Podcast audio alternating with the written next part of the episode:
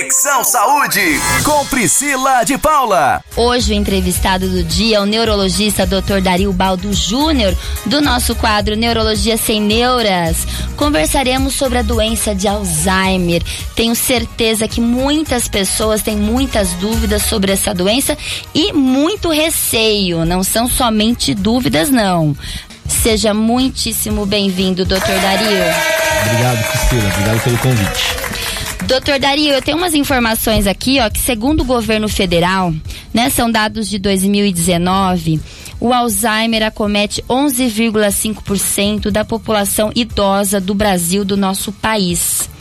E o Alzheimer é uma doença que todos nós temos receio porque vai, de fato, é, deixando-nos, né, nos desligando é, pouco a pouco. A gente parece que sai da vida pela porta dos fundos, não é verdade? Explica pra gente um pouquinho o que, que é essa doença, doutor Dario. É, é, o dado estatístico ele é variável no mundo todo, né? Nós temos uma média mundial estimada em torno de 6 a 7% da população idosa. É, existe uma questão em relação ao que é idoso em cada país, né? Então, em países mais desenvolvidos, os idosos estão numa faixa etária um pouquinho a mais do que aqui, evidentemente. Mas em, no, na média, a doença de Alzheimer ela vai aparecer após os 65 anos mesmo, né? Uh, pode aparecer antes dos 65 anos, mas aí é um, é um, um aparecimento de início precoce, né? Estima-se que aproximadamente aí Uh, no máximo 5% dos casos na média mundial aconteça, se inicia antes dos 65. Olha. Então existe essa possibilidade. Também não é uma doença exclusivamente do idoso, mas ela é essencialmente do idoso. E o medo é ter, né, a doença, porque e esse é um medo, não sei se vou dizer saudável, mas é um medo que deve existir. Não vou dizer medo, mas a gente tem que é, buscar sempre se cuidar precocemente, né? Existe uma fase pré-demencial que nós chamamos, que é muito difícil de ser identificada, onde a gente pode ter apresentações clínicas diversas. Uma das que mais se discute é o famoso comprometimento cognitivo leve, que a gente encontra muitas vezes em avaliações clínicas e neuropsicológicas que nós vamos falar um pouquinho aí durante o programa. Mas ela é uma doença neurodegenerativa, ou seja, ela é tem caráter progressivo, uh, independentemente do que você faça. Você não tem, a gente não tem um tratamento hoje que modifica a não evolução. Não tem cura. Não tem cura. Ela... E não tem um, um, um break na doença, nessa degeneração? Não. Infelizmente, não. A gente não consegue frear esse processo degenerativo. Entendi. Até hoje não existe um meio para isso. Muitas vezes a gente vê algumas reportagens sensacionalistas e tal, né? Já tivemos caso no Brasil, inclusive, né? Falando de cirurgia lá no Nordeste, é, não sei o que nos Estados Unidos, tal, mas isso é tudo. Protocolos não. de tratamentos que não. agora tem. Não é. Não, não, não há nada curativo. O que nós temos de ciência até hoje é a mesma coisa já de alguns anos para cá, de uns bons anos para cá. E, e é o que eu digo sempre, é uma doença incurável, mas não é uma doença intratável. Temos muito a fazer. O importante é ter um profissional bem informado e bem formado para orientar e medicar conforme a, a, a necessidade de cada paciente. Né? E doutor Dario, muitas pessoas associam a doença de Alzheimer diretamente com esquecimento. Então as pessoas começam a é, ter esse sinal, nossa, eu tô muito esquecido, eu tô muito esquecido. Minha avó teve Alzheimer, certeza que eu vou ter Alzheimer. Então esquecimento é algo que as pessoas associam imediatamente ao Alzheimer. Mas a gente sabe que existem outras demências e outras questões isso. que esquecimento é consequência, não é isso? É, o esquecimento é um sintoma da doença, né? A doença em si, ela é, um, ela, ela é provocada por um, uma alteração do, do metabolismo de, de, de, do amiloide no cérebro, né? E com essa alteração você tem depósitos uh, de fragmentos dessa proteína no cérebro, provocando o que nós chamamos de placas senis, né? Uh, e essas e as áreas onde essas placas ocorrem, as formações neurofibrilares, é uma questão de patologia isso. É ali que a, a, essa lesão, digamos assim, no cérebro, né, que a doença ocasiona, vai causando os sintomas. A memória realmente é o marco diagnóstico, né? A memória principalmente de curto prazo, a memória recente. Então é aquela pessoa começa a esquecer coisas de ontem, coisas que falou há meia hora atrás, né? E a memória evocada, a memória tardia, essa ainda permanece intacta inclusive na maioria das, das demências, não, porque Alzheimer, a doença de Alzheimer é um tipo de demência, como você mesmo já disse. Existem vários tipos de demência e o, a avaliação com o médico é importante para que se diferencie. Então, nem toda alteração de memória é Alzheimer. Então, para você ter uma ideia, no screening, né, no, na investigação, até exame de tireoide a gente pede, porque o hipotiroidismo, por exemplo, se for muito grave, altera a memória né? Quadros, uh, doenças no fígado muito grave, doenças renais, altera, uh, deficiência de vitamina B12.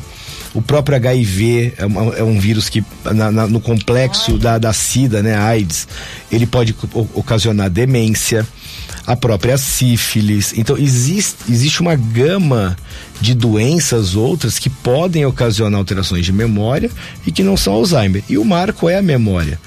Geralmente a gente quando faz o diagnóstico uh, baseado principalmente na queixa da memória, vem um quadro já conjunto ali, né? De irritabilidade, alterações do humor, né? É, períodos de estresse extremo dessa, dessa pessoa, associada já a uma dificuldade de socialização, ela vai perdendo essa capacidade, né? E, e enfim, até de, a, a, de atividades diárias, né? Então, já altera, por exemplo, o horário que ela tinha habitual de tomar banho, de se alimentar. Num agravamento da memória, mais com o tempo, ela pode esquecer de comer. Ela acaba perdendo aquele ritmo, aquela rotina Perde. diária. E quando que a gente pode pensar num diagnóstico, doutor Dario? É, como que o diagnóstico da doença é feito? É por meio de consulta? Tem algum exame? Como que é feito esse diagnóstico? É, na primeira suspeita que tiver, e geralmente o marco, como eu disse, alteração de memória, procura ser um neurologista ou um geriatra, que hoje em dia cuida Sim. muito bem também do paciente com Alzheimer. É, é feita uma consulta médica. Nessa consulta médica, nós temos toda a capacidade de fazer uma triagem, digamos assim. A gente não consegue fazer um diagnóstico numa primeira consulta, isso não tem como. Mas aí nós vamos pedir alguns exames, né? Então, como eu falei, desde exames de sangue para investigar um monte de coisa, pedir uma tomografia ou uma ressonância magnética do cérebro é importante para descartar outras coisas, porque na doença de, desculpa, de Alzheimer, ah, ela não altera tanto assim a tomografia e a ressonância, mas existem alguns achados que podem ajudar. Existe especialmente na ressonância magnética um teste onde a gente usa um, um, meio de espectroscopia que ajuda, né? Através do estudo do metabolismo de algumas substâncias cerebrais, uma coisa muito específica. Uh, Alguns exames de neurofisiologia podem ajudar, como o mapeamento cerebral, que é um eletroencefalograma quantitativo, ajuda em alguns casos. A gente normalmente pede esse exame para diferenciar de algumas demências. Ela não serve especificamente para o Alzheimer. Uh, e fundamental que se faça uma avaliação neuropsicológica que é feita por um profissional da área psicologia especializado em neuropsicologia e que vai aplicar uma bateria de testes, é, obviamente neuropsicológicos, que avalia algumas funções mentais superiores ou todas. Então avalia capacidade de atenção, concentração, memória, os tipos de memória, as funções executivas, né, a capacidade de executar tarefas, de ca calcular a, a, forma como planeja e executa tarefas, uh, até uh, passando por uma análise de sintomas depressivos e de ansiedade, né? Então essa avaliação, junto com esses exames e com a avaliação médica, é ela que vai concluir o diagnóstico. O que, que é importante frisar? que o médico não tem condições de afirmar em 100% que aquela doença é doença de Alzheimer. O mais que a gente vai se aproximar é num diagnóstico provável de doença de Alzheimer, porque para dar um diagnóstico definido, nós teríamos que fazer uma biópsia cerebral, ou seja, um exame anatomopatológico. Isso obviamente que não se faz em né, não, nenhum lugar, a não ser depois numa necrópsia, depois Sim. que a pessoa falecer. O que seria muito interessante fazer nas pessoas em geral, né? Para avaliar se tinha realmente e, e se até de fato pra, era esse tipo de demência. Se de fato era esse tipo de demência. Existem estudos nesse sentido para algumas demências. É ali que a gente vê realmente a, a o percentual mais é, fidedigno, né? E é onde tem esses estudos que eu falei de 6%, né, da, da, da mundial. população mundial, né, isso é uma coisa bem aproximada, e é dessa forma que é feito o diagnóstico, para a partir daí dependendo do quadro de sintomas que a pessoa tem, porque pode variar de uma forma inicial, moderada a grave, avançada, para ver o que, que vai ser feito de melhor para aquele paciente naquele momento. E agora chegou o momento, doutor Dario, que tem muitas, que temos muitas dúvidas, que é a causa do Alzheimer. O que que hoje a ciência explica sobre causa? É genético? Não é genético? Minha avó teve, eu vou ter. Minha mãe teve, eu vou ter. Como que é essa questão?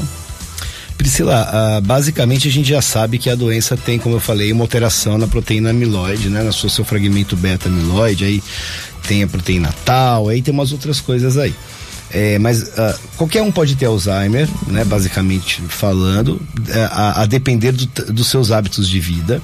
Então a gente sabe que hábitos de vida saudáveis, que a gente tanto prega, mas que é muito difícil seguir a risca nos protegem de certa forma de ter Alzheimer. Tá? O senhor se refere à alimentação, exercício alimentação, físico, vezes, dormir. Isso. Existem estudos, por exemplo, que demonstram que se você ingerir essencialmente gorduras de origem animal, vai te proteger mais do que ingerir ah. gordura vegetal. Né? Ah, se você fizer mais atividade física, você tem um, um, risco de reduzido. Se você controlar o peso, tem um risco reduzido. Se você é, exercitar o cérebro, você tem um risco reduzido. A história, então, das palavras cruzadas, Ajuda. do sudoku, da todas as questões que os, que os, né, os idosos vão começando a fazer. a fazer. É porque eles já percebem dificuldade. Se a gente sempre exercita o cérebro de forma diferente do que se faz no dia a dia de trabalho, é, você vai ter um fator de proteção a mais.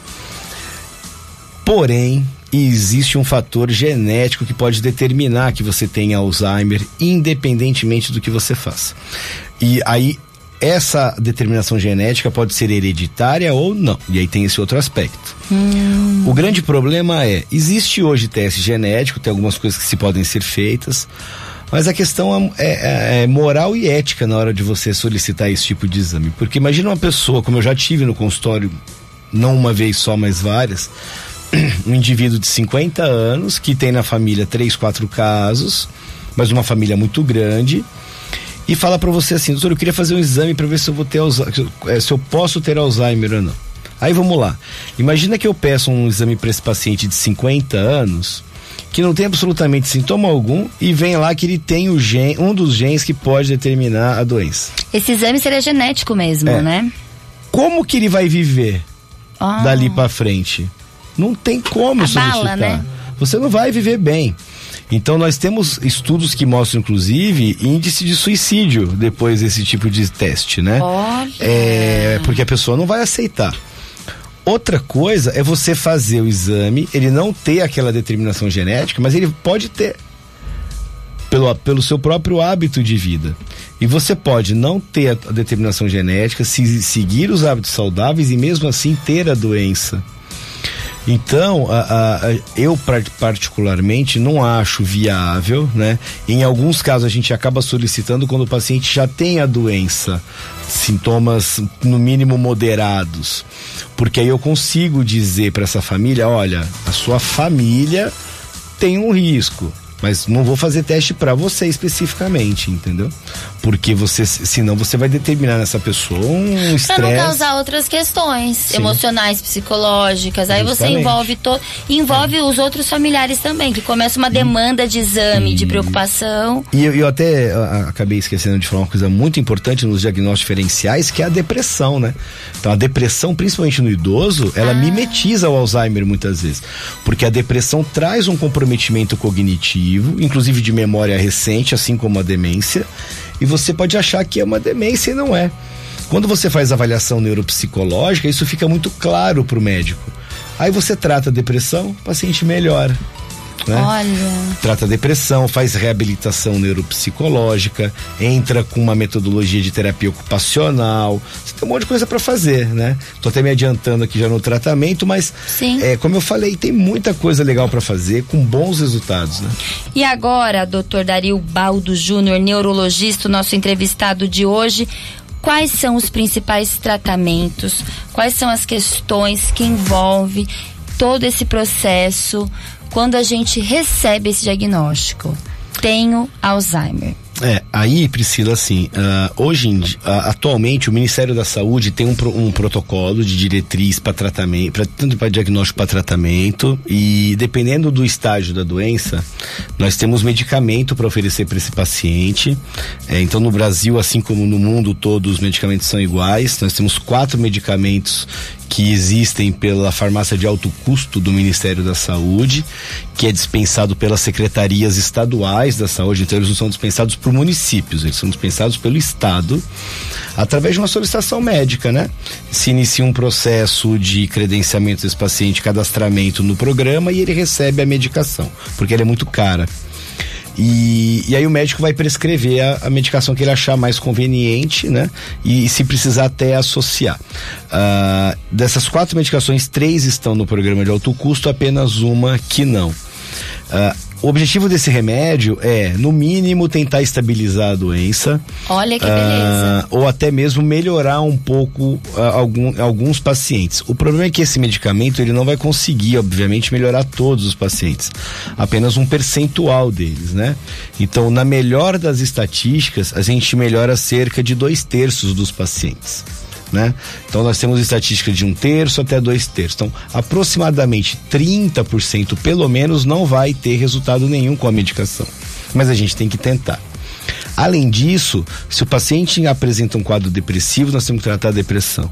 Se ele apresenta sintomas psicóticos, porque ele pode apresentar sintomas psiquiátricos uh, com agitação psicomotora, ter alucinações, algumas coisas, a gente tem que medicar nesse sentido, né?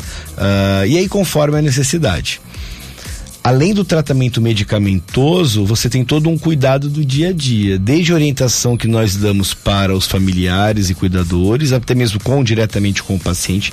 É importante que o paciente sempre saiba de tudo, porque às vezes o, familiar fala assim, doutor, não adianta falar porque ele não vai lembrar. Não importa ele é peça fundamental do tratamento. Então é importante que ele escute isso. Escute, anote, se ele anote, quiser. enfim. Volta, sim, a gente tem todo um mecanismo, é, a gente tem todo um processo, um mecanismo de fazer com que o paciente receba essa informação, né? A não ser que ele esteja num, num estágio muito avançado, não fala mais, está na cama, acamado. Aí, obviamente, a gente claro. não tem mais o que passar pro paciente, mas enquanto ele puder, nós vamos, o nosso foco é o paciente, primeiro, né? É, e existem as terapias adjuvantes, não medicamentosas, e aí nós temos o envolvimento de fisioterapeutas, terapeuta ocupacional, que é fundamental. Não existe tratamento para Alzheimer sem terapia ocupacional. Não existe. Né? Fonoaudiólogo, na medida em que o paciente vai ter dificuldade de deglutição e de fala né? A fonoaudióloga, é, ela é uma, uma, tem um papel muito importante nisso, que o paciente começa a ter dificuldade para deglutir, pode ter engasgo, ter pneumonia, então às vezes já tem que usar sonda para alimentação precocemente. Uh, a, neuro, a, a, psicologia, a neuropsicologia especialmente, no sentido não só de avaliação, mas também como no processo de reabilitação. O educador físico, porque o paciente se puder, ele vai fazer atividade física, né? Enfim, os cuidados de enfermagem, né? Até mesmo o pessoal, da, a, os profissionais da área do direito, porque esses pacientes muitas vezes eles têm muitos direitos previstos em lei que eles não conhecem. Olha né? que importante essa informação que o doutor Dario está nos passando. É, porque... Existem muitos direitos, doutor Dario, para o paciente com doença de Alzheimer? Sim, desde, desde você ter uh, benefício no pagamento, redução até isenção de imposto de renda e muitos alguns outros impostos. Então é importante consultar advogado. Muitas vezes esse paciente necessita uma interdição por parte da família, porque ele não consegue mais lidar com finança, com, com responsabilidade civil por uh, documentos, né, a sua vida civil. Então deve haver uma interdição e alguém cuidar disso por ele. Uh, ou seja, é muita coisa para se fazer nesse sentido aí, né? Agora. Não pode desistir, não é? É, o importante é sempre tratar, sempre tem algo para fazer na medida em que o paciente a doença evolui, ele vai ele necessitará de cuidados paliativos, isso você já tratou de tema assim aqui. Sim. E os cuidados paliativos a gente deve sempre lembrar que não é abandono, jamais deve ser. O cuidado paliativo é intensificar o cuidado muitas vezes. É qualidade né? de vida qualidade. e até aumenta isso. Né, a perspectiva de vida. As pessoas, ah, é cuidado paliativo agora, não. como se a pessoa estivesse esperando para morrer. Não, não, não, é isso, né, Não é isso. Você pode, obviamente, com os cuidados paliativos, limitar determinadas atitudes terapêuticas invasivas, mas jamais deixar de cuidar. Doutor Dario, conta pra gente o que que o senhor resumiria dessa questão do Alzheimer, principalmente dessa relação cuidador-família e a pessoa diagnosticada? É, existem aí dois aspectos, né? Então, o primeiro, uh, que é a orientação que, você, que o profissional tem que dar para a família, para o cuidador em relação ao dia a dia do paciente. Então, explicar para eles como deve ser o ambiente de casa o melhor possível, é, as orientações para que esse paciente tenha uma higiene e cuidados pessoais da melhor forma possível, a sua segurança onde você está. Então, esse paciente pode apresentar quedas, né? É, enfim, o dia a dia mesmo no geral. E não menos importante, obviamente, que a gente tem que cuidar de quem cuida, né? porque é uma doença que em fases já de moderadas a avançadas, Priscila, começa a causar muito transtorno para o entorno do paciente também, né? É, por mais que isso seja dolorido dizer, mas é uma realidade, a gente tem que ser claro. A gente não pode, né? É, nos... O cuidador precisa ter uma rede de apoio, não precisa? Precisa, a gente Dario. não pode se abster disso, né? De orientar. Então, é, o cuidador requer cuidado. Eu sempre falo isso, né? Ah, não, não, não dá para ter uma pessoa só cuidando, tem que haver um revezamento. Essa pessoa tem que ter o seu horário de lazer, o seu cuidado médico, o seu cuidado pessoal, seja ela familiar ou cuidador. Né? Porque o, o, cuidador tem que ter. A gente tem que pensar que o cuidador também é ser humano e que muitas vezes ele pode estar num dia ruim, irritado, nervoso, mas ele não pode transferir isso para o paciente, porque o paciente já é um paciente que precisa, requer, Sensível. está sensibilizado e afetado por limitações neurológicas muitas vezes importantes e que se a pessoa não tiver um cuidado, principalmente da sua saúde mental, né, em dia, Uh, obviamente que a, essa rede de cuidado vai se tornar frágil, né? E aí tem uma coisa que é muito importante de dizer para quem está ouvi nos ouvindo, que é o que a gente sempre ouve, isso é perigoso, de familiares, pessoas do entorno acharem que sempre o paciente está fingindo, que eles não acreditam que o paciente esqueceu determinado problema ou assunto e que aquilo tudo é uma simulação. É triste, né? O que, que eu quero dizer para essas pessoas? Isso pode acontecer? Pode, né? O ser humano é capaz de qualquer coisa qualquer aí. Qualquer idade, qualquer momento. Em qualquer idade, a qualquer momento. Porém, para isso existem métodos diagnósticos, né? E nós temos uh, mecanismo para tentar, né? Claro que nem sempre é possível, mas para tentar diferenciar o que é real e, e o que não é.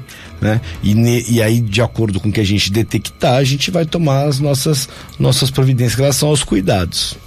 Muito bom, doutor Dario Baldo Júnior, neurologista. Tem um quadro aqui conosco, Neurologia Sem Neuras, aqui no Conexão Saúde. A gente agradece a sua participação, a sua entrevista, doutor Dario. Foi muito bom entender mais sobre a doença de Alzheimer. Eu que agradeço o convite mais uma vez, é um prazer estar sempre aqui, sempre que precisar, à tua disposição. Conexão Saúde. Morada